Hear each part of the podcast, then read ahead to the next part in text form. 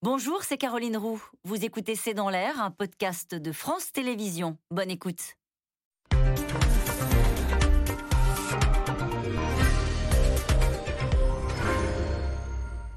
Bonsoir à toutes et à tous. Nous attendons vos questions, S M S, Internet et réseaux sociaux pour alimenter notre discussion. C'est une bombe à fragmentation. Depuis la semaine dernière et les révélations sur les restrictions et les mauvais traitements dans les EHPAD, les témoignages arrivent de toute la France. Des histoires glaçantes, le désespoir des familles, des soignants qui racontent souvent leur impuissance. Face à l'émotion suscitée par cette affaire, le gouvernement a dû réagir. Le groupe Orpea a été convoqué ce matin et deux enquêtes sont désormais ouvertes. Le Premier ministre, cet après-midi, promet des contrôles plus performant et promet de revoir des procédures d'accréditation des établissements, alors que le livre évoque des systèmes de rétrocommission pour capter l'argent public. Et c'est tout le secteur du grand âge qui se retrouve désormais ébranlé par cette affaire qui ressemble surtout à une prise de conscience collective. EHPAD, révélation et onde de choc, c'est le titre de cette émission. Avec nous pour en parler ce soir, Christophe Barbier, vous êtes éditorialiste politique et directeur de la rédaction de l'hebdomadaire Franc-Tireur. Patrick Pelloux, vous êtes médecin urgentiste au SAMU de Paris, président de l'Association des médecins urgentistes de France. Solveig Godeluck, vous êtes journaliste au quotidien Les Echos, vous êtes spécialiste en charge des questions liées à la protection sociale. Emmanuelle Souffi, enfin, vous êtes journaliste au Journal du Dimanche, spécialiste, vous aussi, des questions sociales. Vous avez d'ailleurs signé cette article dimanche dernier, EHPAD, les syndicats C G T, C F D T et F O portent plainte contre le groupe Orpea. Nous y reviendrons. Bonsoir à tous les quatre. Merci Bonsoir. de participer à ce C'est dans l'air en direct. Christophe Barbier, cette affaire, elle a commencé par ce livre, euh, et ce livre Révélation sur lequel on, on va revenir. Et aujourd'hui, c'est devenu une affaire politique parce qu'on a vu le gouvernement obligé de se justifier. Bien sûr. Le gouvernement a tout de suite fait part de son émotion par la ouais. part du, de la part du, du porte-parole du gouvernement. Une émotion presque révoltée. C'est rare dans la communication politique mmh. où souvent on est un petit peu formaté, un peu lampe de bois, en tout cas rationnel. Là, il y avait de l'émotion, de la colère. Et le gouvernement a dû agir avec la convocation des, des responsables, l'ouverture d'enquête. Donc il y a eu euh, la mise en branle d'une machine administrative. Maintenant, il y a une dimension politique que le gouvernement n'a pas encore déclenchée. Il n'y a pas de commission d'enquête parlementaire à valiser, alors que ça pourrait être un outil. Il n'y a pas de réforme programmée dans le peu de temps qui reste à cette majorité pour travailler dans ce quinquennat. Et puis, on n'a pas rouvert le débat qui avait fait florès au moment du confinement, lors de la première vague d'épidémie, c'est-à-dire, faut-il revenir à du domiciliaire pour que les gens soient chez eux dans le grand âge jusqu'au bout et fermer les structures euh, collectives. Et ça, on va y revenir sur les solutions qui pourraient être mises en œuvre, y compris dans le temps... Euh... qui reste jusqu'à à la, à la présidentielle. Euh, mais pourquoi ça devient l'affaire du gouvernement ? Au fond, on pourrait se dire, bah, c'est ce groupe qui est mis en question, euh, mis en accusation, même le groupe Orpea. Pourquoi ça devient, à un moment donné, l'affaire de la ministre en charge de l'autonomie, euh, Madame Bourguignon ? Pourquoi ça devient l'affaire du Premier ministre, Jean Castex ? Parce que c'est une activité qui est régulée. Il y a des relations entre les pouvoirs publics et les établissements, même quand ils sont privés. Il y a des financements où l'argent public est engagé. Et puis, on est dans le cadre de la protection sociale, c'est-à-dire depuis mille neuf cent quarante-cinq, d'un pacte de solidarité garanti par l'État. S'il est défaillant parce que les services sont mauvais ou parce que le financement n'est pas là, que ce soit l'école maternelle dans l'éducation ou le grand âge avec ses établissements, l'État est quelque part responsable. Par ailleurs, même si le livre crée un effet de souffle terrible, on ne découvre pas ces problèmes. Il y a eu régulièrement des affaires, des plaintes, il y a des multiples expériences personnelles des familles, et donc le gouvernement donne l'impression là d'avoir un peu fermé les yeux le plus longtemps possible. Et pourtant, vous avez raison de le dire, c'est vrai que ça fait, il y en a eu d'autres livres, et pourtant celui-ci crée une onde de choc. Solveig Godeluck, à votre avis, pourquoi, vous qui avez euh, lu, lu ce livre de Victor Castanet qui s'appelle Les Fossoyeurs ? Alors, je tiens d'abord à dire que ce livre est, est excellent, il est très très bien construit parce qu'il part de ce qu'effectivement on, on sait tous, ou qu'en pressant euh, confusément, quand on n'en a pas les preuves, le rationnement dans certains établissements, euh, la maltraitance, euh, certains ont parlé de maltraitance institutionnalisée, c'est un système qui crée ça, et ce système, Victor Castanet le, le, euh, le décortique et, et, et, et avance des preuves. Il montre comment euh, certains groupes, enfin en tout cas Orpea, euh, a pu, a pu s'enrichir avec l'argent du contribuable en touchant des, euh, de toutes les façons possibles, en faisant des profits avec l'argent public. Et alors, euh, alors c'est une, c'est une organisation qui est extrêmement millimétrée, qui est extrêmement efficace d'un point de vue boursier. Hein, ça leur a fait gagner énormément d'argent. Ils ont mis en place un système de yield management où on joue sur le taux d'occupation. Donc yield management, c'est optimisation financière en temps réel. Donc on va prendre le plus possible de personnes, de résidents dans les EHPAD, avec parfois un dépassement du taux d'occupation euh, de, de cent pour cent. On est en surnombre. Et en revanche, on va être en sous-nombre en permanence avec les emplois, en jouant avec les C D D, l'intérim, et cetera. Et hop, on termine un C D D parce que là, on risque de, de, de consommer toute, toute l'enveloppe de soins. Et en fait, parce que l'enveloppe veut, de soins, elle est payée par l'État. Elle est payée par l'assurance maladie. C'est ça. L'enveloppe de soins est payée par l'assurance maladie. Et il y a ensuite une enveloppe dépendance qui est payée par les conseils départementaux. Donc l'argent vient, euh, voilà, c'est de l'argent public. Mmh. Et c'est à peu près quarante pour cent des ressources de ces établissements, c'est de l'argent public. Donc il y a ce, il y a ce système d'optimisation financière entre les emplois, on va, on va diminuer la masse salariale et on va augmenter au max le taux d'occupation en dépassant ce qui est autorisé. Et de l'autre côté, il y a une chose extraordinaire. Alors moi, j'ai découvert ça, je, je connais le, le secteur, mais pas suffisamment bien. Un système de marge arrière, comme dans la grande distribution. C'est-à-dire ? Vous avez un groupe qui a une telle puissance de frappe, qui est leader euh, européen, euh, qui peut négocier avec les fournisseurs, euh, à la fois de dispositifs médicaux payés par l'assurance maladie, ou bien de couches contre l'incontinence, qui sont payées par euh, les départements, euh, au titre de la dépendance. Donc il va négocier des prix intéressant pour lui, mais au lieu de faire... Alors tout ça, c'est donc il présente la facture euh, euh, au, au secteur public.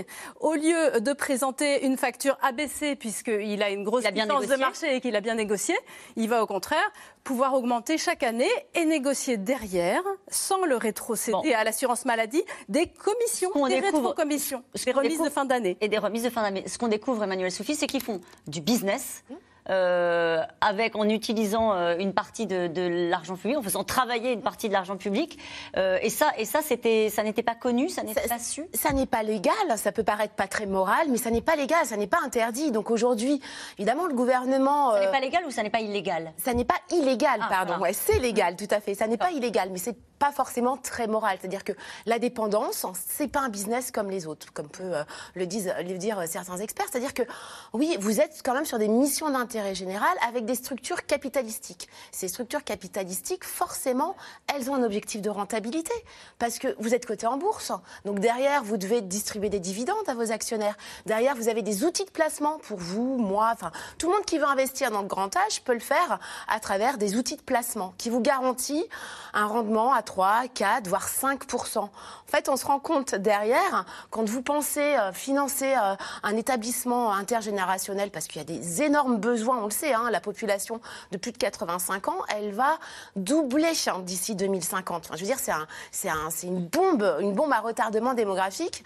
Alors les politiques aujourd'hui disent « oulala, là là, euh, choqués, on nous sommes, et cetera » Mais pour le coup, les solutions, elles tardent à venir. Donc tout ça pour vous dire que le succès de cet ouvrage, c'est effectivement la montagne, la machine de guerre qui s'est mise en place sur le dos de l'assurance maladie, quarante-cinq milliards d'euros de, de mais ça, déficit de l'année dernière. On peut imaginer que les ministres en charge ne soient pas au courant de ce fonctionnement-là ? Mais il y a un déficit de contrôle, c'est ce que pointe le, l'ouvrage de Victor Castanet aussi, c'est-à-dire que mmh. euh, l'A R S, la, l'agence, l'Agence régionale de santé d'Île-de-France, fait à peu près une quarantaine de contrôles par an. Contrôle, on va parler de différentes choses ce soir, à la fois des conditions dans lesquelles, euh, j'allais dire, sont détenus, vous voyez Euh, ouais. vivent les résidents euh, dans les EHPAD et, euh, et les conditions financières et, ce, et, et c'est ce montage financier. C'était sur cette partie-là, sur la partie financière. C'est cette partie-là, enfin, franchement, le couvercle qu'a, qu'a soulevé Victor ouais. Castanet, mais parce qu'il a eu trois ans d'enquête. Hein. Donc un éditeur qui a joué le jeu, c'est-à-dire que c'est, faut, faut savoir, c'est un système extrêmement complexe en termes de responsabilité entre l'État, D'accord. les conseils départementaux, et donc il faut beaucoup de temps pour voir un petit peu comment se joue toute cette partition et comment se joue Ces, euh, ces ramifications. Mais sur les marges arrières, sur les rétrocommissions, euh, sur les couches notamment, euh, non mais enfin c'est, ouais. c'est atroce, c'est-à-dire que vous avez des personnes âgées qui ont pourtant payé deux mille, quatre mille, enfin là on était plutôt sur des prix à sept mille euros. Voire douze mille euros euh, à Neuilly-sur-Seine. Ces gens-là étaient rationnés en couches. Donc où va l'argent ? mmh. Patrick Pelloux. Bah, l'argent, il va chez les actionnaires et les dividendes. Mmh. C'est-à-dire que là en fait... Euh, Ce, ce, grâce à ce, cet excellent travail de, de ce journaliste, en fait, ça, ça, ça explose. Mm. Euh, en deux mille dix-huit, on avait fait une pétition, on avait eu huit cent mille signatures pour le Conseil économique, social et environnemental et on avait fait une saisine. Et saisine on a de qui saisine, euh, le, le, le Conseil économique et social, quand vous avez une pétition ouais. avec énormément de signatures, il se saisit. Donc il s'était saisi des conditions et de ce qui se passait dans les EHPAD. En gros, il y avait eu plein d'auditions et euh, tout ce qui est dit dans le livre avait été dit déjà. Mais ça ne passait pas. Le Conseil économique et social avait rendu, ce qui est normal, il rend son rapport devant la ministre Agnès Buzyn. Et elle n'avait euh, rien fait, en fait. Mm. Ce qu'il faut voir, c'est que ces lobbies, c'est une telle puissance financière que derrière, ils ont des lobbyistes. Ils ont des personnes qui interviennent et qui bloquent l'évolution. Il ne faut surtout rien changer. Là, ce qui est intéressant, c'est que certains candidats, je les ai entendus ouais. à l'élection présidentielle, parce que ça tombe bien, il y a l'élection présidentielle. Donc voilà un sujet qui intéresse ouais, on va en Français. Parler, ils font tous des voilà. Et puis, euh, comme vous dites, il va y avoir doublement des plus de quatre-vingt-cinq ans. Donc ça nous concerne tous. Ce qui est intéressant, c'est qu'il y a des candidats qui ont repris Euh, les éléments de langage et ce que veulent euh, les, les, les grands groupes comme ça, c'est-à-dire des indicateurs, des indices à la performance, des indices à la qualité. On va recruter, alors je, je vous le dis d'avance, hein, ils ouais. vont recruter des ingénieurs qualité pour vérifier, et cetera. En fait, ils vont faire tout ce qui va leur permettre de surtout faire taire la polémique, de continuer le système, de continuer ouais. le système et de ne surtout pas, en effet, augmenter les salaires des personnes qui y travaillent et surtout augmenter le nombre de personnes qui y travaillent. Il y a de la sincérité dans ce qui est en train de se passer, euh, le gouvernement qui prend euh, en compte... Euh, certainement, mais... Ce, les... ce, on voit bien que tout le monde est un peu soufflé par ce qu'il y a, dans, dans, dans, y compris au, au sein même du gouvernement ou le Premier ministre. Certainement. C'est, c'est, on avait déjà connu une oui. époque comme ça, c'était en deux mille trois avec la canicule où les personnes âgées étaient mortes dans les EHPAD et où on s'était aperçu les maisons de retraite qu'il fallait des salles climatisées, et cetera. Ça avait fait, euh, ça avait fait euh, à peu près pendant deux ans un gros sujet et puis après... L'argent public s'était transformé en outil informatique, en outil, en tableur Excel pour remplir des indices. Et pas en personnel. Pas en personnel. Mmh. En tout cas, c'est désormais le gouvernement qui se retrouve dans cette affaire sous pression. Ce matin, Brigitte Bourguignon, la ministre chargée de l'autonomie, a reçu les dirigeants du groupe Orpea. Elle annonce l'ouverture de deux enquêtes et promet donc de taper fort, ce sont ses mots. Le groupe se défend et assure que certaines allégations sont infondées. Juliette Perrault avec Juliette Vallon et Arnaud Forat.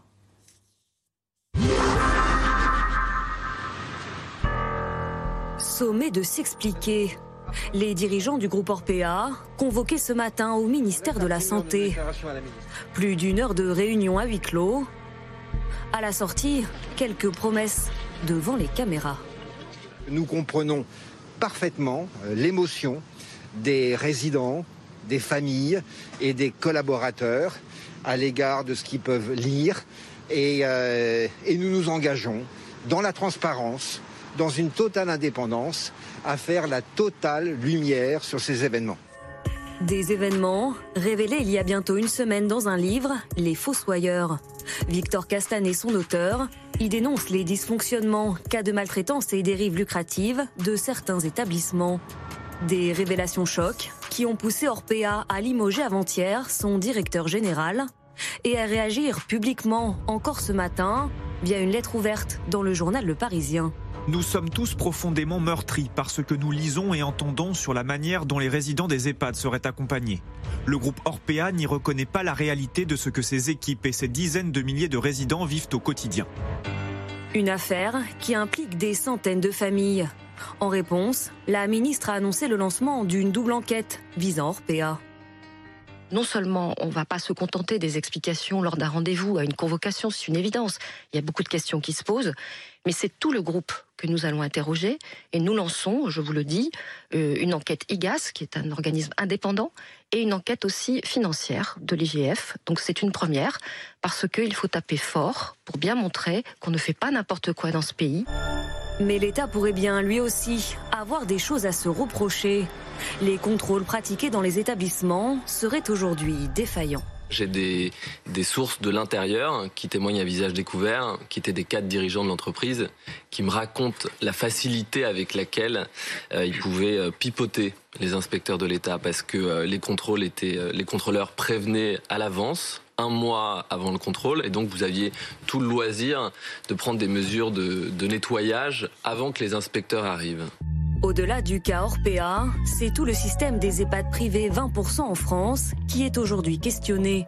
Parmi les plus connus, Domusvie, Colisée, Domidep ou encore Korian, leader du secteur dont l'action a plongé en bourse ces derniers jours. Interrogée ce matin, sa directrice générale l'assure, le groupe ne fait pas de profit démesuré. Nous avons embauché cinq mille personnes en C D I l'année dernière. Nous investissons trois cents millions. Et donc ce qui reste à la fin, c'est cinq pour cent. Et la majeure partie de ces cinq pour cent est réinvestie.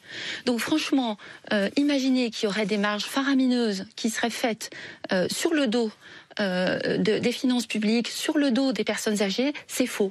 Pas de quoi convaincre certains députés rencontrés cet après-midi à l'Assemblée nationale. Pour Damien Abad, chef de file des Républicains, il faut davantage réglementer les structures privées.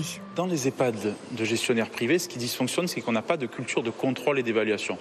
Donc comme l'ont proposé Valérie Pécresse et Philippe Juvin, il faut des indicateurs de résultats et de performance, c'est-à-dire très concrètement, savoir combien de douches vous faites par semaine par résident, combien de temps vous passez pour nourrir des résidents, notamment ceux qui sont malades d'Alzheimer et dont on sait que la déglutition est beaucoup plus lente.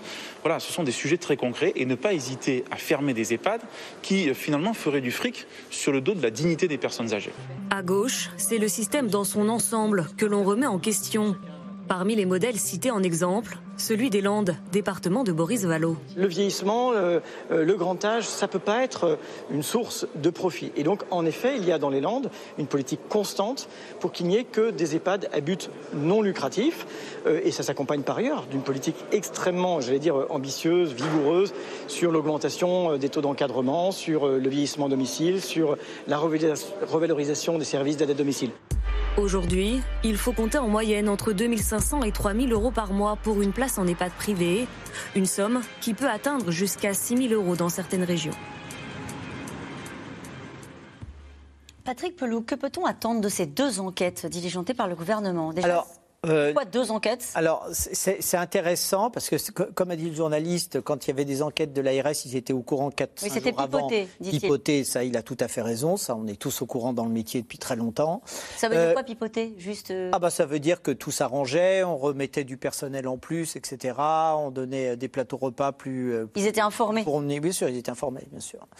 Là, c'est autre chose. L'I G A S, c'est quand même, les inspecteurs d'I G A S sont très sérieux et, à mon avis, incorruptibles. Euh, comme l'inspection générale des finances. Donc ça, ça rigole pas. Mais surtout, ce qui serait intéressant, parce que le, le procureur de la République peut très bien s'autosaisir si justement il y a, il y a des familles qui portent plainte, et cetera. Et à mon avis, ce sera peut-être le cas. On reçoit tous suffisamment de témoignages comme ça. Il y aura même une action de classe. Une, une, une action de classe. Et d'un coup, là, c'est une autre paire de manches. Parce qu'on ne peut pas laisser... C'est pour ça que quand d'un coup, le, le représentant des Républicains dit on va mettre des indicateurs, on va mettre de l'assurance qualité... Des indicateurs de contrôle. Mais, mais tout ça, c'est le jeu de ces grandes boîtes. Ils jouent avec ça. Ils jouent avec ça pour justement pervertir le système. Il faut changer complètement les règles du jeu de manière à ce que ce qui soit la priorité, c'est le confort des résidents. Euh, Solveig Godeluck, sur l'idée des, des contrôles euh, qui étaient euh, justement... Euh... pipoter, je reprends le, les mots de l'auteur du livre, euh, il paraît qu'il en parle beaucoup, il y a un chapitre hein, dans, dans ce, dans, dans oui, ce oui, livre sur, ce, sur cet aspect-là. Parce on, que... on voit que des directeurs nettoyeurs descendent dans les établissements depuis le siège pour aller euh, supprimer les traces de certains errements, pour euh, virer des gens, pour en mettre d'autres à la place, euh, voilà, pour, pour faire le ménage, pour que les autorités de contrôle puissent venir contrôler sans rien voir de gênant. D'accord, mais pourquoi ça serait différent cette fois-ci avec euh, une enquête de bah, l'I G A S à, à, alors, bon, alors, l'enquête de l'I G A S et de l'I G F... À, En fait, le truc, c'est qu'il y a toutes sortes de contrôles et qu'on ne contrôle pas toujours exactement la même chose. Bon, l'I G A S, c'est, bon, c'est nouveau, hein, I G A S, I G F, et donc euh, ça, je, je pense qu'il va quand même y avoir beaucoup de choses qui vont ressortir parce que, euh, comme disait Patrick Pelloux, c'est effectivement des, inc- des incorruptibles, mais le, les rapports ne seront pas obligatoirement publics. Donc moi, ce que j'aimerais, c'est qu'il y ait aussi des enquêtes parlementaires. Je dis des parce qu'il peut y avoir l'Assemblée, il peut y avoir le Sénat, parce que là, ça sera public, parce que là, il y aura un débat, parce que, euh, et puis parce qu'il faut aller, il faut aller euh, plus loin que juste dire « Ah bah là, il y a eu des errements, euh, là, le système, ah bah oui, il y a des rétrocommissions ». Il faut aussi imaginer un nouveau système, puisque moi je pense que tous ces dérapages, mmh. c'est pas la faute des soignants, des directeurs d'EHPAD, et cetera. Ils sont pas, enfin, il y a plein de gens bien qui veulent faire des choses bien, mais c'est un système. Alors un, un système, système. Dites-vous, Solveig Godeluck, comment euh, ce système, comment cette entreprise réagit, Emmanuelle Souffi? euh, On l'a vu, je, je le disais tout à l'heure, ils disent on est, on a aussi la preuve et on va apporter la preuve que dans ce livre il y a des choses qui ne sont pas vraies, qui sont infondées. Mmh. C'est ce qu'il a, c'est ce que le, le, le directeur, le nouveau directeur a dit. Ce qui est un peu embêtant, c'est qu'aujourd'hui Aujourd'hui, euh, les vrais pro- protagonistes qui ont mis en place ce modèle économique et ce modèle social, hein, parce que les deux vont de pair. Hein. Il y a l'éco, hein, donc euh, un business florissant, oh. un chiffre d'affaires qui euh, explosait d'année en année, et ça s'accompagne forcément d'un modèle social un peu low cost, pour pas dire euh, vraiment bradé. Hein. Euh, ce système-là a été mis en place par euh, plusieurs personnes qui ne sont plus aujourd'hui aux manettes. Hein. Donc les personnes qui ont été convoquées ce matin par la ministre ne sont pas celles qui sont le plus exposées, qui sont le plus responsables. Donc vous avez le, le président fondateur qui lui a vendu ses stocks il y a euh, un an, euh, deux ans, pour plus de cinq cents millions d'euros. Et vous avez euh, l'ancien directeur général d'exploitation qui lui euh, a été, euh, je ne vais pas dire exfiltré, en tous les cas qui a quitté le groupe début janvier pour euh, devenir euh, numéro deux d'un gros groupe de dispositifs médicaux qui est Bastide, qui était le principal fournisseur d'Orpea. Et ma- ah. Sophie, vous connaissez euh, ces sujets-là par cœur. Vous imaginez que ça va se terminer devant la justice ? Je pense que, franchement, enfin, euh, d'ailleurs, vous voyez les financiers, comment ils ont réagi. Le cours de bourse on, de, d'Orpea, mais il s'effondre. Je, je pense sincèrement euh, que, que ce soit du côté des familles, du côté des syndicats, euh, qu'est-ce qu'ils disent les syndicats ? Détournement public, euh, ça peut provoquer clairement une onde de choc. Hein. Mmh. Et les syndicats, alors eux, vont attaquer pour discrimination syndicale. Euh, C'est-à-dire ? Ah bah, c'est-à-dire que le modèle social qui avait été mis en place favorisait un syndicat maison. Alors c'est quelque chose qu'on a connu il y a très longtemps dans l'industrie.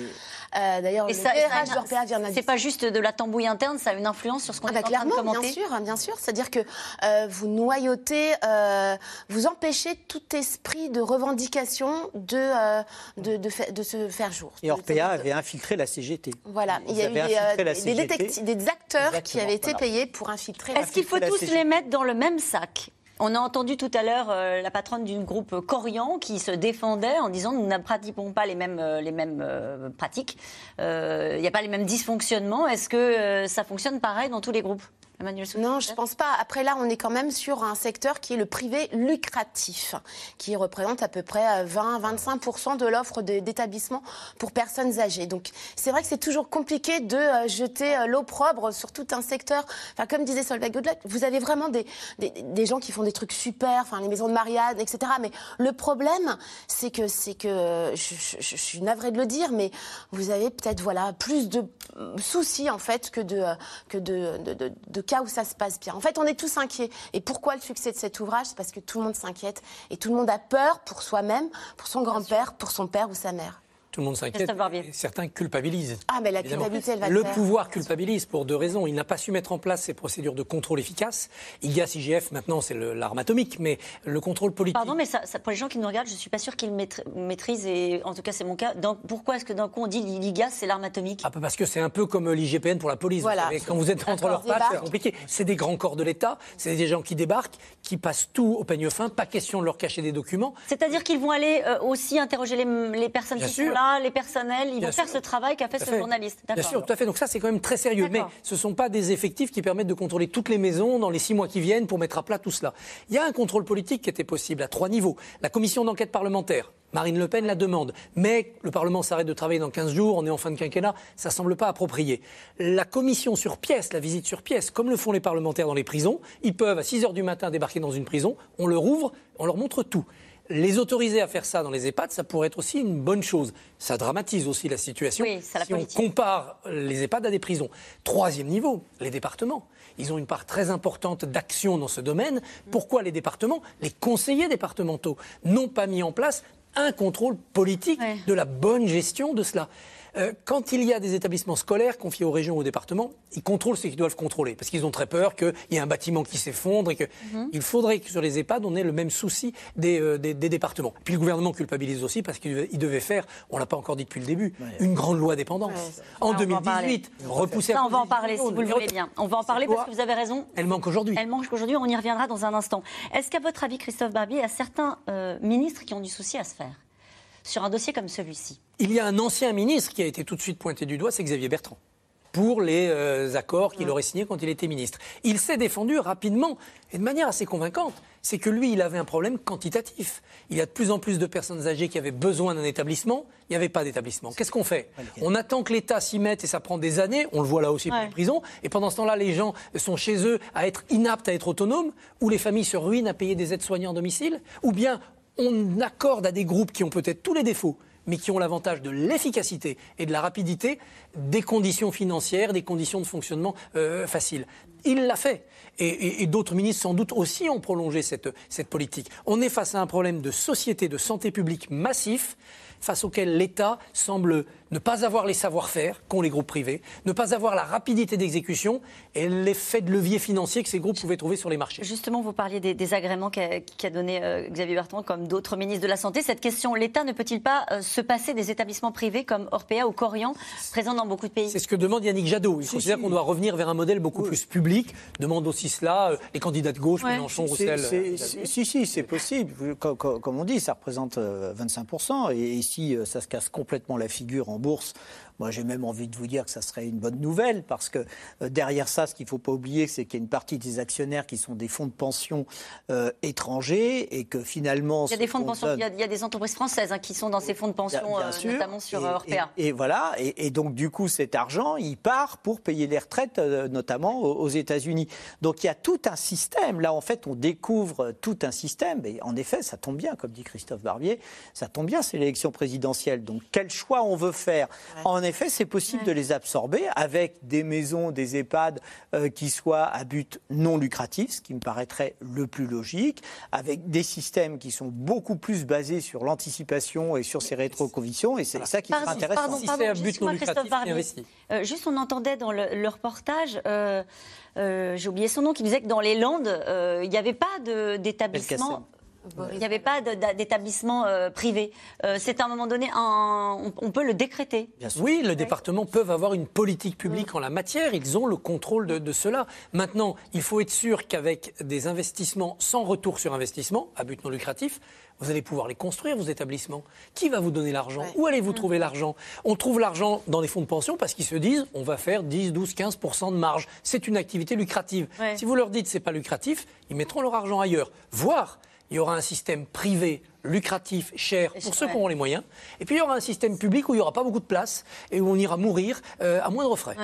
C'est, c'est un peu le cas déjà, hein, déjà Christophe Barbier. Hein, oui. Franchement, oui, quand vous regardez, c'est-à-dire c'est le public aujourd'hui et l'associatif qui accueille les Français les plus modestes. Alors, le communal, hein, les centres... Euh, Pardon Le, oui, le communal, voilà, en fait, voilà, le communal. On voilà. appelait ça l'hospice et... il y a cent ans. Voilà, bon, on va pas oublier cette, ce, ce mot-là, mais voilà, il y a déjà une répartition malheureusement de la population âgée qui se fait entre les plus modestes qui vont dans le communal, donc dans le public, et puis les plus, euh, les plus euh, favorisés d'entre eux qui vont plutôt dans le privé et dans le privé lucratif. Donc elle se fait déjà cette ségrégation-là. Et en gros, le privé a prospéré en disant, nous, l'hébergement, la restauration, c'est beaucoup mieux que dans le public. Mais les autorités publiques, pardon, elles sont responsables, c'est-à-dire que dans les années quatre-vingts quatre-vingt-dix, il y a une méfiance qui s'est développée des pouvoirs publics vis-à-vis du public en disant ah, le privé va faire mieux, on va les challenger en mettant, en ouvrant en fait à la concurrence ouais.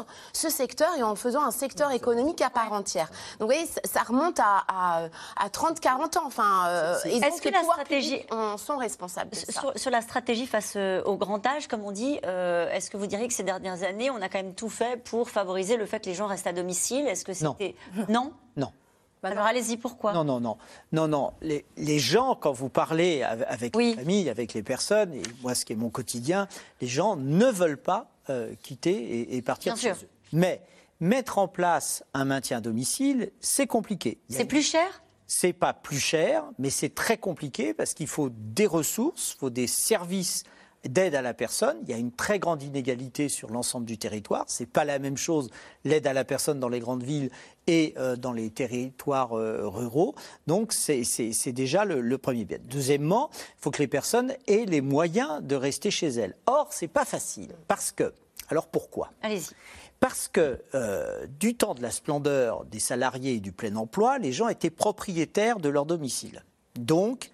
Ils ont, été, ils, ont, ils ont remboursé leurs emprunts, donc d'un coup, ils sont propriétaires. Donc d'un coup, quand on veut les maintenir à domicile, il n'y a déjà pas le loyer à payer. D'accord. Donc on arrive à maintenir. Là, ce n'est plus le cas. on commence à avoir ceux qui ont connu le chômage. Donc d'un coup, sur leur retraite, il faut payer le loyer, plus la dépendance. Donc d'un coup, il y a un déficit. Et généralement, quand il y a un déficit, on dit « vous ne pouvez pas rester chez vous ». Et ça, c'est regrettable. Et, et c'est là où on s'aperçoit, et on revient sur ce qu'on, sur ce qu'on a dit, c'est-à-dire que vous avez un appauvrissement des gens, parce qu'on va leur demander, notamment dans les EHPAD lucratifs, beaucoup d'argent. Beaucoup d'argent, ils ne pourront pas forcément payer, et donc les, les, les groupes vont se payer sur l'héritage, et donc vous appauvrissez, en fait, par le jeu de domino, vous appauvrissez la, la famille. Mais le maintien à domicile, c'est vraiment le, le, la solution. Et c'est, en plus, ça reprend ce qu'avait dit... Ça dépend dit... du niveau de dépendance. Oui, ça de, et ça reprend ce qu'avait dit Jacques Attali dans son, dans son ouais. rapport, dont l'un des écrivains était d'ailleurs un certain Emmanuel Macron, où il disait, c'est un gisement d'emploi, et cetera. Oui, c'est un gisement d'emploi, mais ce qui a freiné le développement de services publics des EHPAD, ça a été la culture du déficit. Il ne fallait surtout pas ouvrir de lits. Et c'est pour ça que beaucoup d'hôpitaux publics ont vendu leurs soins de suite et rééducation et les, les bouts de maisons de retraite qu'ils avaient aux privés lucratifs pour combler leur déficit. C'était ça. Moi, moi, je voulais apporter aussi une, une explication complémentaire sur, euh, effectivement, le virage domiciliaire. Pour l'instant, c'est, c'est quand même euh, un halo de brume, mais il n'y a pas grand-chose derrière. Ça fait longtemps qu'on en parle, mais il ne se passe rien. Et je pense que ça s'explique aussi par un virage culturel qui n'a pas été pris. Pourquoi ? Parce que bah, depuis euh, au moins dix ans, on fait des économies sur euh, la santé. C'est, c'est encore la, c'est la santé, hein, la dépendance. Ouais, euh, on fait des économies sur la santé, donc on les pilote. Alors, comment on fait ? on a, on a des tableurs, tout ça, et puis on dit, bon, bah, on va piloter. Donc, l'hôpital, là, c'est bien, on a les commandes, il suffit d'enlever tout ça et puis bah, ils se débrouilleront derrière, mais euh, voilà, là les économies elles sont claires. Sur la ville on sait un peu moins bien faire, on n'a pas toutes les manettes parce qu'il mmh. y a plein de, il y a plein de gens, des libéraux, des gens un peu dans tous les sens qui, qui s'auto-organisent, qui font leur truc. Ils se font entendre. On ne sait pas comment faire. L'hôpital ah, bah, et les l'EHPAD c'est pareil, c'est comme un hôpital, c'est un, euh, on va on va compter bah, là tant de couches, tant de trucs, et cetera. Là on voit les cases, on peut on peut diminuer les couches. Est-ce que... Et en plus on a des super investisseurs, on a les les, les, les entreprises privées qui sont extrêmement efficaces. Voilà, on, on a, enfin, j'entends, on j'entends compte cette chose-là et donc on investit l'argent dans les établissements et pas dans le domicile. J'entends votre démonstration. Si on se place de, du côté de l'étranger, est-ce qu'il y a des solutions, par exemple, qu'on pourrait trouver à l'étranger ? euh, La réduction des coûts, c'est à tous les étages, dans tous les services publics, et, et c'est aussi une, voilà, on peut parler des fonctionnaires de Bercy à qui on a dit il faut supprimer des postes, il faut numériser, et cetera. Euh, est-ce que quand vous regardez ce qui se passe dans d'autres pays, est-ce que vous dites il y a un modèle qu'on pourrait essayer de suivre? Écoutez, alors, j'ai, j'ai pas de... Non, il y en a un. Le modèle européen, c'est, euh, ah on est les champions du privé, hein, franchement. Ah ouais. Oui, d'accord. Alors, on, on a pays quand même du modèle social bien, bien public, sûr. C'est assez bien étonnant. Sûr. Mais et, pour la prise en sûr, charge sûr, de nos sûr, personnes âgées, sûr, de nos aînés, euh, c'est la France qui a bien exporté bien ce modèle d'EHPAD privé. Et d'ailleurs, bon, les champions, c'est Orpea et c'est ouais. Korian. Alors, on continue si vous le voulez bien, parce que derrière ces montages financiers, derrière toutes ces problématiques, il y a des gens. Euh, et en fait, c'est comme si la parole s'était libérée. Depuis la semaine dernière, les témoignages se multiplient.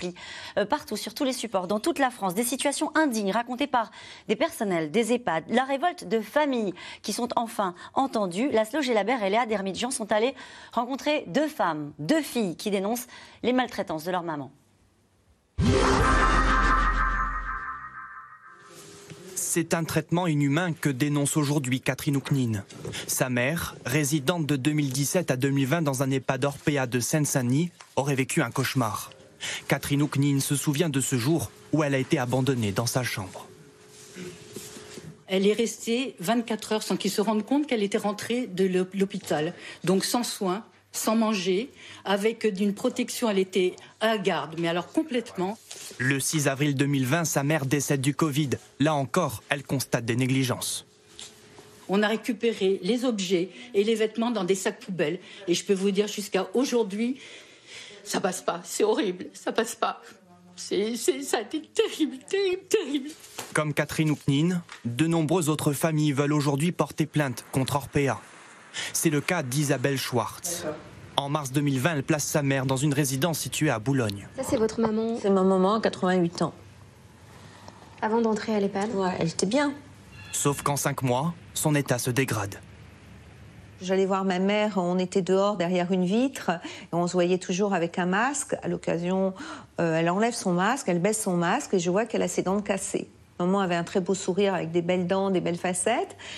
Et euh, bien qu'ayant quatre-vingt-huit ans, elle avait un sourire d'une femme de cinquante ans, même pas. Et là, je vois les dents cassées. Et je lui dis, qu'est-ce qui s'est passé? Elle se met à pleurer et elle ne peut pas m'expliquer. Et je voyais qu'elle devenait, au niveau cognitif, elle communiquait moins, elle avait l'air affolée, elle était perdue. Comment vous qualifiez ce que votre mère a vécu dans cet EHPAD?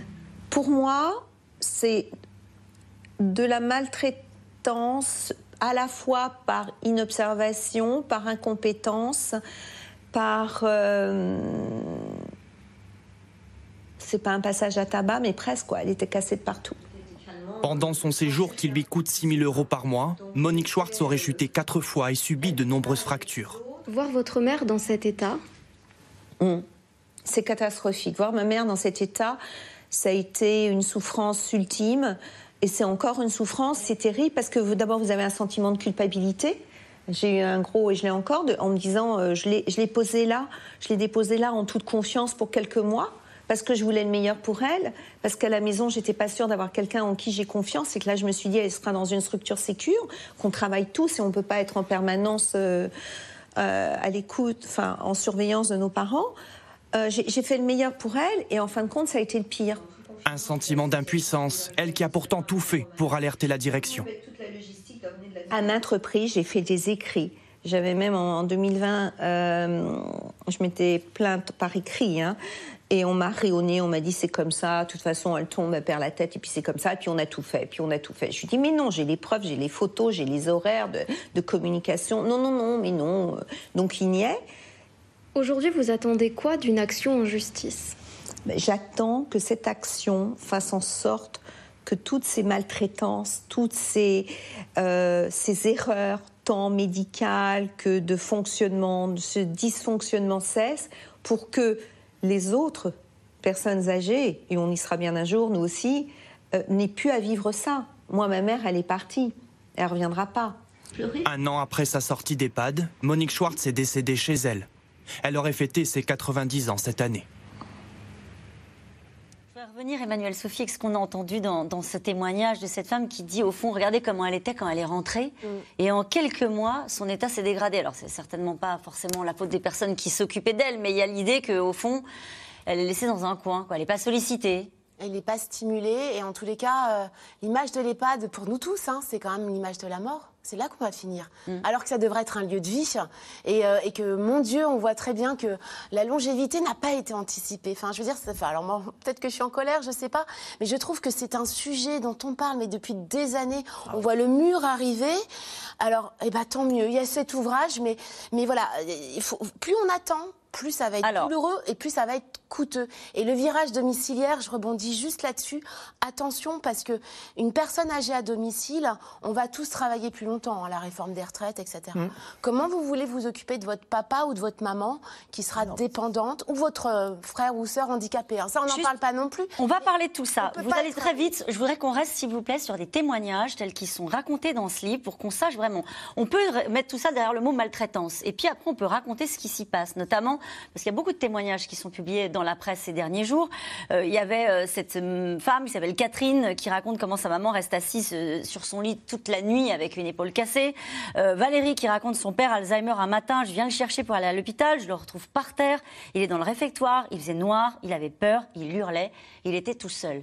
Euh, bon, des, des choses comme ça, ces familles-là, ah, elles ont essayé de faire passer ces messages. C'est le quotidien. Oui, mais elles ont essayé de faire passer ces mais, messages. Mais oui, mais euh, ils ne sont, sont pas écoutés. Comme, comme dit euh, l'intervenante dans le reportage, on leur dit d'envoyer un mail. Mmh. Vous voyez ? On leur dit d'envoyer un mail et puis en fait... Euh, Les non, on leur dit, c'est comme ça. Et c'est comme on ça. On a tout essayé. Voilà. Et c'est, et c'est terrible. Ce qu'il faut comprendre, c'est que le personnel, quelque part, ils essayent de faire de leur mieux. Mais euh, ils ont, comme, euh, comme ce qu'on disait au début de l'émission, c'est que comme ils ont des, des, des ressources humaines qui sont au plus bas pour faire des marges d'économie les plus, les plus mmh. massives possibles, eh bien, ils ne s'occupent pas. Et moi, moi, plus d'une fois, vous avez euh, la, la nuit, quand ils appellent le SAMU, un EHPAD appelle le SAMU, et vous avez l'infirmière ou l'aide-soignante qui vous dit « mais je suis toute seule pour cent résidents ». Comment a, voulez-vous qu'elle fasse? Il y a ça. Il y en a une autre qui raconte qu'elle arrive le premier jour, elle met trois heures pour euh, distribuer les médicaments médicaments à chacun en attendant que chacun les prenne. Et puis euh, le premier jour, il y en a un qui vient la voir en lui disant mais non mais ça va pas, ça peut pas se passer comme ça, effectivement on n'est pas aussi nombreux et puis de toute façon c'est pas grave s'ils les prennent pas, ça sert à rien. Ouais, mais... euh, est-ce que c'est pas ça aussi le fond ouais. de l'affaire, c'est de se dire bon bah au fond ils ressortiront pas, euh, euh, bah, c'est pas des lieux de vie quoi pour résumer. D'accord. Et puis, puis le regard qu'on porte sur l'âge, hein. euh, l'agisme en France c'est une réalité. Hein. Ah, oui. On considère qu'en fait bah vous êtes vieux, vous êtes plus important pour la société. Oui. Alors après, je ne veux pas généraliser parce que franchement, je vous assure que dans des établissements, ça ne se passe pas ainsi. Mais on sait très bien qu'une personne âgée, si mmh. vous ne l'obligez pas à marcher, si vous ne l'obligez pas à réfléchir, exactement. À lire, à se concentrer sur un truc, elle va glisser. Mmh. Bien sûr. Elle se laisse. Moi, ce que je voudrais dire, c'est qu'en fait, tout ça, ça dérive d'une conception de ces... Ce sont des lieux d'enfermement. On est détenu dans un EHPAD. C'est pas, je sais que c'est terrible à dire et ça va, ça va choquer beaucoup de gens, mais vous mettez euh, votre personne aimée, âgée dans, dans cet EHPAD, vous pouvez pas la ressortir quand vous voulez. Vous voyez, quand euh, épidémie, machin, tout ça. Non, non, mais enfin voilà, c'est, c'est quand même. Et donc les gens qui sont là-dedans, même si, même si euh, les soignants sont aimants, sont attentionnés, font tout ce qu'ils peuvent, euh, et cetera.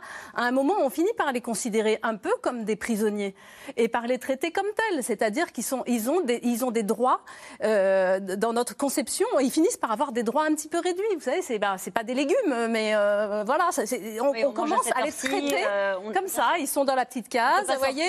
On change la, euh, ce, qu'on m'a, ce que m'a, m'a dit un syndicaliste euh, aujourd'hui même, vous savez, on, on ne peut changer la couche que quand euh, le niveau d'urine est arrivé au troisième trait. Et, enfin, mais mm. voilà, ce sont, c'est des choses horribles, en fait. Mm. C'est des choses absolument horribles. Et donc, les personnes sont chosifiées et enfermées, elles n'ont plus le droit à la parole. Une question. Pourquoi on les entend pas.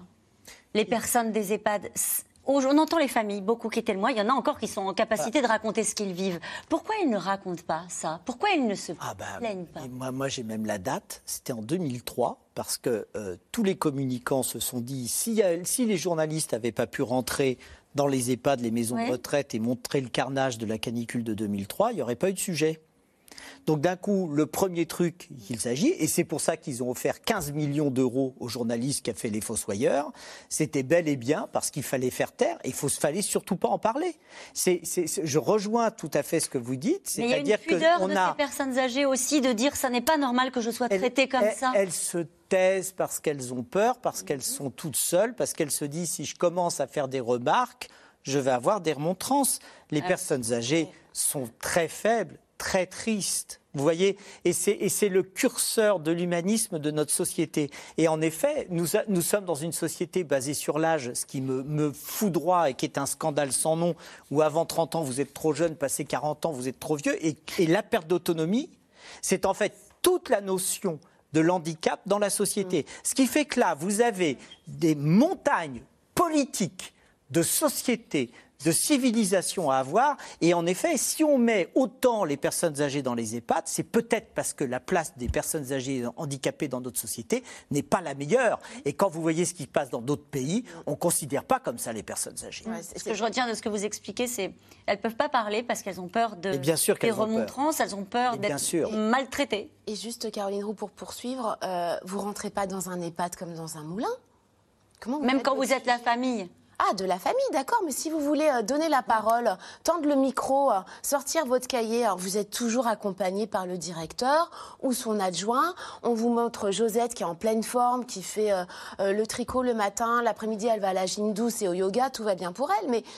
Franchement, c'est compliqué à illustrer. Vous ne pouvez le faire qu'un peu en sous-main. Et ce qui est dommage, c'est qu'on euh, va le faire en caméra cachée, donc forcément pour euh, faire un peu flipper tout le monde et pour montrer que des dysfonctionnements. Alors, je vous assure qu'il y a vraiment aussi des établissements, parce que je ne voudrais pas euh, non, croire que, voilà, que tout est atroce, mais euh, voilà, les, les choses peuvent se passer bien, mais c'est plus euh, malheureusement mar- marginal. Christophe Barbier, il faudrait commencer par ouvrir les portes euh, peut-être aux journalistes. Oui, bien aussi. sûr, il faut qu'il y ait des règles de transparence. On parlait du contrôle ouais. parlementaire éventuel tout à l'heure. La transparence vis-à-vis des médias, c'est aussi important. Sachant qu'une partie de ces victimes eh bien, n'ont plus la force ou la lucidité de parler. D'autres vont avoir peur des remontrances, des brimades.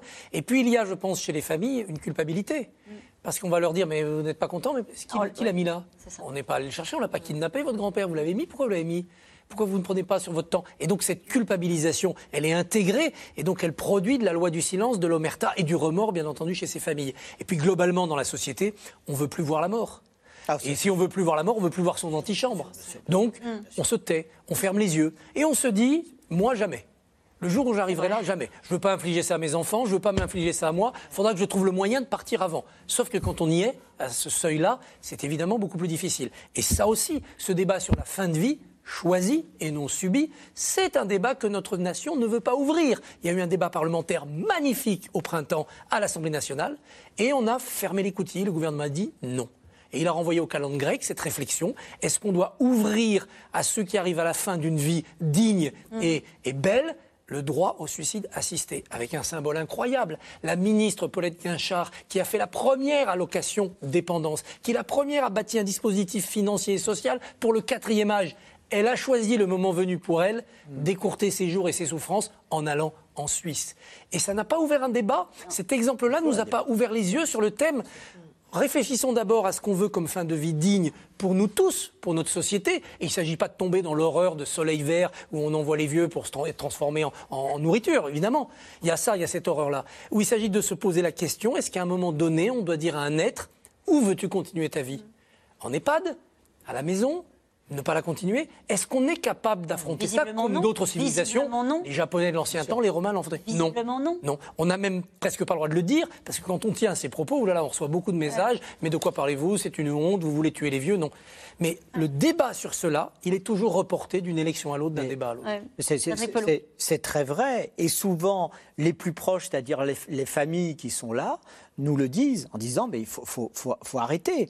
Ce qu'il faut savoir, c'est qu'est-ce que, que vous leur répondez quand ils vous disent ça ? Ah mais c'est, c'est, mais, mais c'est ce que c'est ce que dit Christophe. Ouais. C'est-à-dire que nous, quand on arrive avec les équipes du SAMU ouais. qui nous disent elle a quatre-vingt-cinq ans, elle est, est, est ce qu'on c'est appelle G I R un, c'est-à-dire qu'elle est grabataire dans son lit, et cetera. Et ils veulent absolument la réanimer. Et qu'on arrive, alors heureusement le législateur a bougé un peu les lignes en disant attention l'acharnement thérapeutique et le, le, l'acharnement c'est, c'est, c'est plus possible, mais des fois il faut dire on ne fait rien. Et quand on dit on ne fait rien, on a des remarques disant bah, vous ne voulez pas la, la, la sauver. Mais c'est vrai que là, et moi je pense que la société est mûre pour avoir ce débat, et les familles, les ayants droit qui connaissent la personne euh, âgée, Le, le, le savent bien, savent que... Ça veut dire que ça vous met dans une position compliquée ? Ah mais toujours, on est vous, toujours... en première mais, ligne bah oui, dans oui. des sujets comme ça, parce mais, que mais oui, si légalement il n'y a pas et, de, de et, cadre suffisamment... Oui, et, et, et c'est comme... Et, et c'est, l'autre sujet compliqué, c'est quand vous avez des personnes âgées qui ont encore toute leur tête, qui ont beaucoup de handicap, et qui ne veulent pas aller dans les maisons de retraite, les EHPAD, qui veulent rester chez eux. Et malheureusement, notamment à Paris, le logement étant tellement difficile, et c'est vraiment un problème, et ils sont au sixième étage sans ascenseur, et on retombe sur l'aide à domicile et sur ces aides-là. Or, c'est là... une des solutions, vous voyez, ouais. et c'est là où c'est un domaine politique, c'est humaniser la société, et c'est urgentissime, parce que alors, si vous reprenez ce qui s'était passé en deux mille trois, quand les personnes âgées ont été frappées par la canicule, ça devait être un, un grand branle-bas de combat, et cetera, et en fait, vous regardez, il ne s'est pas passé grand-chose. C'est le cas de la loi Grand Âge, hein, vous nous parliez tout à l'heure, qui avait oui. été programmée au début du quinquennat, et puis... Cette loi aurait dû apporter des solutions techniques parce que quels que soient nos choix d'organisation, il faut les financer, mmh. c'est pas simple. Et puis elle aurait dû aborder le débat éthique. Il est très compliqué le débat éthique, hein. Il renvoie en conscience oui. et personne n'a la vérité. Et c'est très bien de, d'être dans la forfanterie sur un plateau de télé. Puis le jour où on y est confronté pour soi ou pour un proche, c'est autre chose. Mais néanmoins... qu'on ait ce débat. Et qu'est-ce qu'une campagne présidentielle, si ce n'est ces débats fondamentaux ? Alors, eux vont peut-être se faire entendre dans la campagne présidentielle, c'est les retraités. Ils se considèrent comme les oubliés du quinquennat d'Emmanuel Macron. En deux mille dix-huit, la hausse de la C S G avait déjà tendu les relations avec les plus âgés. Et aujourd'hui, la situation se dégrade encore pour les retraités les plus modestes, car l'inflation vient rogner sur leurs pensions. Mathieu Lignot, Constance Meyer et Marion Devauchel. Compter ses sous pour faire ses courses. Martine touche mille cinq cents euros de retraite et elle fait attention à ses dépenses. Euh, en tout, oh, j'ai dû dépenser euh, un peu plus de dix euros.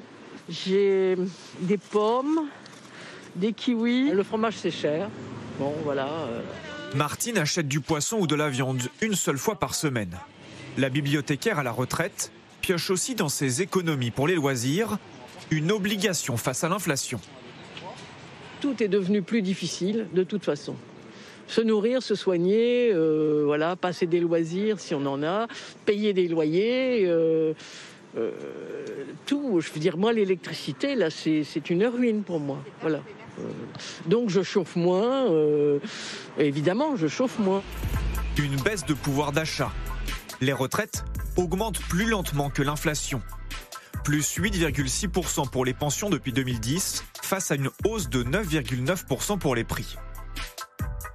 Alors les retraités sont en colère depuis des années.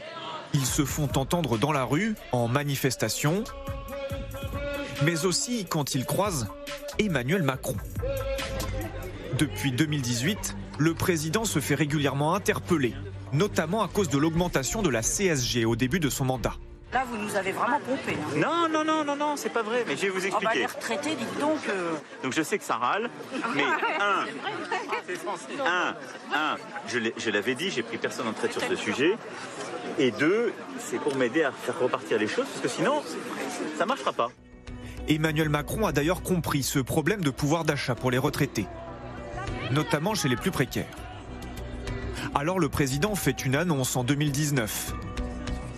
Une mesure dans son grand projet de réforme des retraites. Je veux que ce qu'on appelle le minimum contributif, c'est-à-dire la retraite minimale qu'on touche quand on a travaillé durant sa vie, ce soit de mille euros. Et donc si on fait cette réforme qui dégagera des économies, on doit pouvoir faire pour toutes celles et ceux qui entrent à la retraite aussi la réforme qui fait qu'ils auront mille euros quand ils ont contribué. Mais la réforme des retraites est annulée, les mille euros oubliés. Cette association critique une sorte d'abandon des retraités. Elle souhaite des mesures urgentes. Nous demandons une revalorisation sur les prix au minimum. Si on peut faire plus, oui. Et pourquoi je dis ça? C'est que quand je regarde l'évolution des années passées, nous n'avons même pas cette, inval... cette indexation sur les prix. On ne l'a même pas. D'année en année, on repousse. Non, je vous donne zéro virgule cinq alors que ça devrait être un virgule cinq, et cetera. Indexation des retraites sur les prix ou alors indexation sur les salaires. C'est ce qu'annoncent plusieurs partis d'opposition en cette période électorale. Certains proposent un minimum basé sur le SMIC. C'est l'augmentation du SMIC que nous allons porter à mille quatre cents euros net. Pour ces femmes et ces hommes qui ont travaillé toute leur vie, nous voulons faire en sorte qu'il n'y ait plus ces petites retraites indécentes. Nous portons l'idée qu'aucune retraite pour une carrière complète soit inférieure au SMIC. Même idée, mais pas le même montant pour Valérie Pécresse. Pour la candidate Les Républicains, cela passe d'abord par une grande réforme des retraites. Je propose, grâce à ça, de revaloriser le minimum contributif, c'est-à-dire la retraite qu'on a minimum quand on a travaillé toute sa vie, à hauteur du SMIC net, c'est-à-dire mille deux cent trente euros aujourd'hui. C'est un SMIC que je veux par ailleurs augmenter. Et cet électorat est convoité. La France compte dix-sept millions de retraités. Et cette question, avec peu ou pas de retraite, comment fera-t-on pour se payer une place dans un établissement pour personnes âgées ? Ça sera sur l'héritage. C'est ouais. très triste parce qu'on appauvrit les familles. C'est-à-dire que d'un coup, ils prennent les personnes âgées et puis ils disent « Non mais vous inquiétez pas ». On prendra sur l'héritage, oui, ce, qui fait que, ce qui fait que les familles s'appauvrissent. Mais Patrick, on prend sur l'héritage à la première génération. Donc les héritiers n'ont rien, puisque l'héritage a servi à payer oui. les années d'EHPAD du oui. grand-père. Mm. Et donc quand l'héritier arrive au grand âge, mm.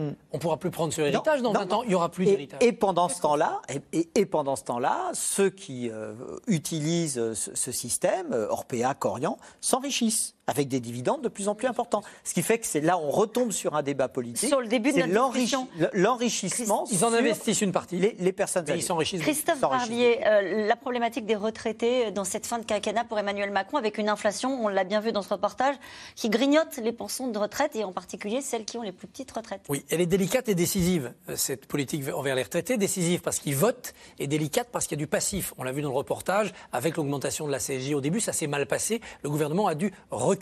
Euh, Aujourd'hui, l'inflation est une manière discrète de diminuer le pouvoir d'achat des retraités, parce que leur retraite n'augmente pas aussi vite que l'inflation, et l'inflation pendant ce temps-là, elle favorise les jeunes actifs, parce que ce sont eux qui ont emprunté pour leur appartement à deux virgule cinq pour cent, et quand il y a une inflation à quatre, vous faites une bonne affaire. Mmh. Donc l'inflation, c'est une manière, et on l'a beaucoup vu dans les années soixante-dix, de faire du transfert intergénérationnel.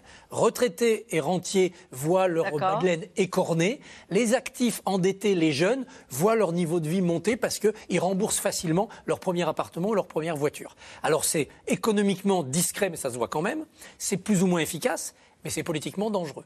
Donc Emmanuel Macron doit absolument, s'il veut garder son électorat de retraités, qui peut être intéressé par, par Valérie Pécresse, parce que c'est un, un électorat souverain droite, il doit absolument, dans sa déclaration de candidature et son projet, les servir en leur promettant, pour les plus petits, des retraites minimales, il l'a déjà fait, et pour les autres, une réforme qui les rassure. Mm. La réforme par points qui a été enrayée, elle rassurait les retraités parce qu'ils n'étaient pas concernés.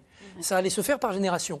Si on passe à une autre forme de retraite, là, ça va être ouais. peut-être plus inquiétant pour eux. Solveig Godeluck. Je voudrais juste apporter un petit bémol, parce que c'est vrai qu'aujourd'hui, l'inflation, elle est assez forte, et du coup, les retraités ont un petit train de retard, mais le, les pensions sont tout de même indexées sur l'inflation. Donc, euh, en janvier prochain, elles, ils, vont, vont, ils vont se rattraper, et justement, eux, ils vont avoir une indexation sur l'inflation, ce qui n'est pas forcément le cas pour tout le monde, pour les salariés, par exemple. Donc, ils, enfin, à terme, ils ne seront pas si mal lotis que ça. C'est vrai qu'il, qu'il y a eu une désindexation euh, en, en, pendant deux années, mais cette désindexation, qui devait être pour, pour tous les retraités, enfin quasiment tous les retraités, elle a, elle a beaucoup perdu d'ampleur suite au conflit des Gilets jaunes, puisque Emmanuel Macron a décidé de faire un geste.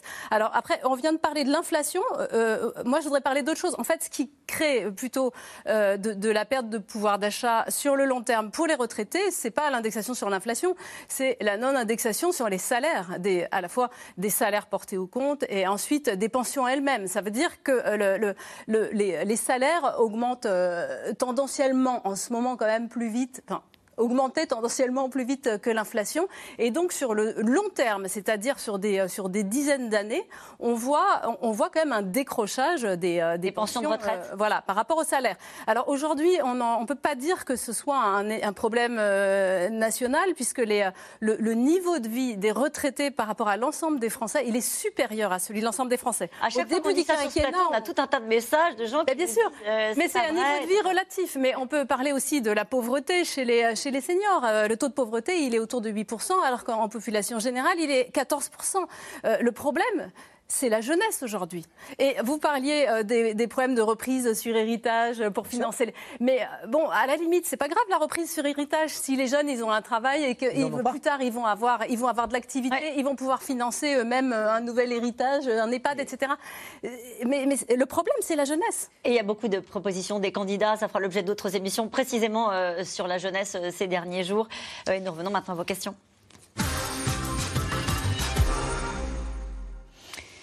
Une question de Christine en Seine-et-Marne. Ma mère a subi la même maltraitance dans un EHPAD d'un autre groupe, euh, Colisée. Malgré mes interventions, comment stopper ces abus ? Bon, c'est, c'est, Qu'est-ce que vous lui donnez comme conseil ? Qu'est-ce bon, qu'elle doit simple. faire ? Elle va au commissariat, elle porte plainte pour maltraitance, et puis le procureur de la République va s'en saisir.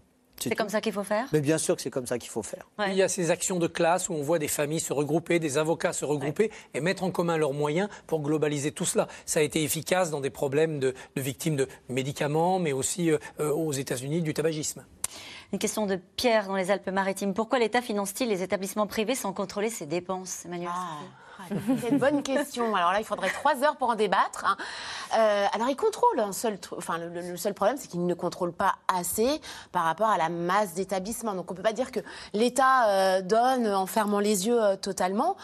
Mais c'est vrai que la probabilité de euh, avoir un contrôle de euh, l'A R S, donc l'Agence régionale de santé, est assez marginal. Si, si je peux me... Je pense que c'est aussi lié au fait qu'il y a, il y a trop de responsables et donc finalement il n'y a personne qui est responsable. Oui. Ça tient au système de financement système des complexe. EHPAD qui est tripartite, où on a à la fois bon, bah, les familles qui payent, euh, le, les départements euh, et puis euh, et l'assurance maladie. Chacun s'occupe d'un petit truc, chacun va aller vérifier son petit secteur. Donc les A R S vont faire super attention à l'emploi des fonds qu'elles versent. Euh, le, les départements, ils vont regarder eux aussi comment ont été employés ces, ces fonds-là. Euh, et puis euh, d'autre part, bah, Il y, a, il y a tout ce qui est. Il peut y avoir aussi des contrôles des chambres régionales des comptes. Ça serait bien les chambres régionales voilà. des comptes, parce qu'elles pourraient mettre au jour les, euh, les, les remises de fin d'année, là, ce, ce système de rétrocommission. C'est très très rare. Alors, et donc il y a tellement d'intervenants que finalement personne n'a la vision d'ensemble. Il y a, il y a, il y a Alors une question de Marinette en Vendée. Euh, pourquoi autant d'écart de tarifs d'un EHPAD à l'autre ? Je donnais mille sept cents euros pour mon père qui était dans un très bon établissement. Ben ça, c'est, c'est calculé, et mais, euh, mais de fait, il y, y, y a des établissements qui montent la note pour faire du profit, bien sûr. Et les, départements, les départements mettent plus ou moins d'argent. C'est important de rappeler qu'effectivement, ça se fait sur l'hébergement, voilà. c'est-à-dire les conditions dans lesquelles... La, la, logé, nourri. Tout à fait. L'argument, l'argument du secteur privé lucratif, c'est de dire, voilà, vous payez plus cher avec nous, mais vous êtes mieux logé, la chambre, elle est plus grande, et puis vous avez accès euh, à des services annexes, et puis surtout, vous allez mieux manger. Mmh. La vague, ce qui est, est d'ailleurs un des chapitres du livre, hein, sur le fait que les, les budgets, euh, voilà, les, les biscottes sont, sont rationnés. On ne peut pas leur donner autre chose que des biscottes, d'ailleurs. Ben, sans doute. Ah bon. Si, on peut leur donner autre chose, mais, voilà. euh, mais ils ne veulent pas, parce qu'il faut, payer le, boulanger, il faut bon. payer le boulanger. La vague se pas. propage également en Belgique, où euh, Orpea possède des maisons de repos. Des témoignages accablants apparaissent. Est-on dans un scandale européen ? Il y a, il y a une mutualisation, on l'a vu, le modèle euh, lucratif, il est, il est répandu. Et les problèmes démographiques sont à peu près les mêmes dans ces pays de, de, de, de l'Union européenne. Donc il pourrait y avoir une solution au niveau européen, mais euh, elle sera réglementaire, elle sera par des directives, elle va prendre des années. Bon, il faut quand même agir au plus près, établissement par établissement. Les lobbying vont agir Ils sont très au niveau Alors, du Parlement européen pour qu'il ne se passe rien. Allez, soyez pas défaitiste, Patrick Pelloux. Euh, le personnel des EHPAD concernés était forcément au courant. Peut-il être considéré comme responsable, complice ou plutôt victime ? Non, ils sont victimes. Sincèrement, et je ne dis pas ça pour les dédouaner, mais ils sont victimes. Et notamment, euh, je vous dis, c'est, c'est, c'est, no, c'est mon quotidien et le quotidien des urgentistes au niveau des SAMU. Quand vous avez des, des appels euh, d'aides-soignantes ou d'infirmières d'EHPAD et qu'elles vous disent « Non, mais je, je suis toute seule pour ouais. euh, cinquante, euh, soixante, cent, cent euh, résidents et pensionnaires mm. et je ne peux pas faire. » Des fois, vous leur demandez, hein, vous leur demandez euh, le dossier médical pour comprendre ce qu'a la personne âgée. Elles vous disent « Ah ben non, l'ordinateur est sous clé, on n'a pas accès aux informations. » Et c'est tout ça qui ne va pas. Pas. Une question de Georges dans le Rhône. Étant moi-même âgée, je pense que ces établissements devraient être nationalisés, ces EHPAD devraient être bannis de la bourse. Bien sûr, on peut considérer que c'est un service public et le nationaliser. Mais est-ce que ça sera une garantie d'efficacité, de performance, c'est-à-dire de qualité du service rendu oui. Et comment on le financera? C'est ces questions-là qu'il faut poser. Dans la santé aussi, il y a des hôpitaux publics, mais il y a un secteur privé. Parce qu'on n'a jamais réussi à tout faire faire par l'hôpital public. Et puis vous trouverez toujours des gens qui diront « Attendez, nationaliser très bien, mais moi, avec les moyens que j'ai, je veux mieux, je veux plus ».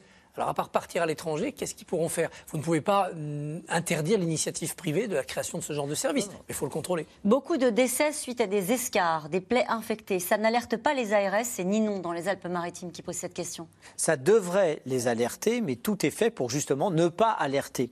C'est-à-dire qu'une personne âgée qui va avoir un escarre, qui va euh, être, euh, être pas bien et qui va avoir un syndrome de glissement, en fait, on va mettre ça sur le dos de l'âge et on va faire le certificat, ouais. de, médi- le certificat de décès. Hop, tout le monde dans le cercueil et puis terminé, le problème est réglé.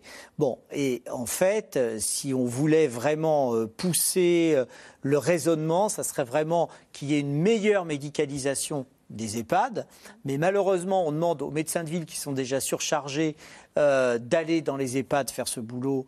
Ils n'ont pas forcément le temps et ça serait le travail des médecins coordonnateurs, mais leur métier est encore naissant, il faut leur donner plus de prérogatives. Il ne pourrait pas y avoir de médecins, euh, j'allais dire, à domicile dans ces EHPAD de manière permanente? Alors, ça serait, ça serait des médecins, il y en a, c'est des médecins coordonnateurs, mais euh, par exemple, ils ne peuvent pas tout prescrire, je ne sais pas, ça, ça, ça a été un truc complètement ridicule, mais ils ne peuvent pas tout prescrire, bon. et, et d'autre part, ils sont un petit peu seuls. C'est dans les demandes de plusieurs candidats à la présidentielle, hein, du recrutement massif, d'être soignants, trois cent mille, cent mille, et la présence systématique, permanente d'un voilà. médecin. Dans le... Ils ont mis en place des téléconsultations dans les EHPAD. C'est le premier endroit où ils ont mis en place des téléconsultations, D'accord. justement à cause de ce manque de médecins. Mais on, on manque de médecins ouais, mais ça, partout, c'est, c'est, partout c'est, en France. Per- Permettez-moi, médicalement parlant, c'est un leurre, ouais. parce qu'une personne âgée en téléconsultation, c'est tellement polypathologique et ça part tellement dans... Il faut, il faut la voir et l'examiner. Les et personnes c'est, c'est âgées dépendantes, une catégorie invisible qui ne manifeste pas, ne descend pas dans la rue et disparaît en silence. Et qui, pour certains d'entre eux, ne votent plus non plus. Parce qu'il faudrait faire une procuration, certains sont sous tutelle, et cetera. Donc oui, il y a une sorte de perte de citoyenneté aussi à la fin de sa vie. C'est pour ça qu'il faut ouvrir les grands débats de société, les grands débats d'éthique, collectivement, euh, et lucidement et patiemment sur ces sujets-là. Comment protéger nos aînés de telles situations? Faut-il instaurer des normes, un seuil maximal, maximal de rentabilité, un numéro de secours? Moi, je pense qu'il faudrait peut-être commencer par euh, vérifier qu'ils sont heureux. enfin en tout cas pas malheureux, euh, parce que finalement euh, c'est très bien de mettre en place des contrôles, de vérifier euh, le nombre de changes par jour, euh, que ce ne soit pas seulement des biscottes, euh, des choses comme ça, qui mais... pourraient arriver par la suite, mais euh, la vraie qualité c'est de ne pas être malheureux, de ne pas, de ne pas être comment juste un prisonnier. Comment on fait ça, Patrick Pelloux? Comment on fait pour savoir s'ils sont heureux? Prof... euh... oh. Je suis incapable de vous dire. Ah non, mais voir, déjà. Ça, mais c'est, c'est de les voir, c'est-à-dire c'est, c'est le lien voir, avec la famille. Gens qui les laissent, ce, qui, ce qui, depuis deux ans, les a rendus très malheureux, c'est quand on a interdit ouais. les visites pour le Covid, ce qui a été un truc totalement débile. Mais bon, ils ont fait ça. Mais à mon avis, c'est le professionnalisme, c'est revoir euh, la formation des personnels, c'est, c'est, c'est ça qui compte le plus. Merci à vous tous. C'est la fin Merci. de cette émission qui sera rediffusée euh, ce soir à minuit, mais vous pouvez la retrouver quand vous voulez, en replay et en podcast. Et c'est l'heure de retrouver Anne-Elisabeth Lemoine. Bonsoir Anne-Elisabeth, au programme ce soir. Bonsoir Caroline, ça faisait quinze ans que le Parti communiste n'avait pas présenté de candidat à l'élection présidentielle. Fabien Roussel relève le défi, fera-t-il mieux que Marie-Georges Buffet et ses moins de deux pour cent en deux mille sept? Comment compte-t-il s'y prendre? On lui pose la question, il est notre invité. Eh bien, merci à vous tous, on se retrouve demain euh, dix-sept heures cinquante pour un nouveau C'est dans l'air. Très belle soirée sur France cinq.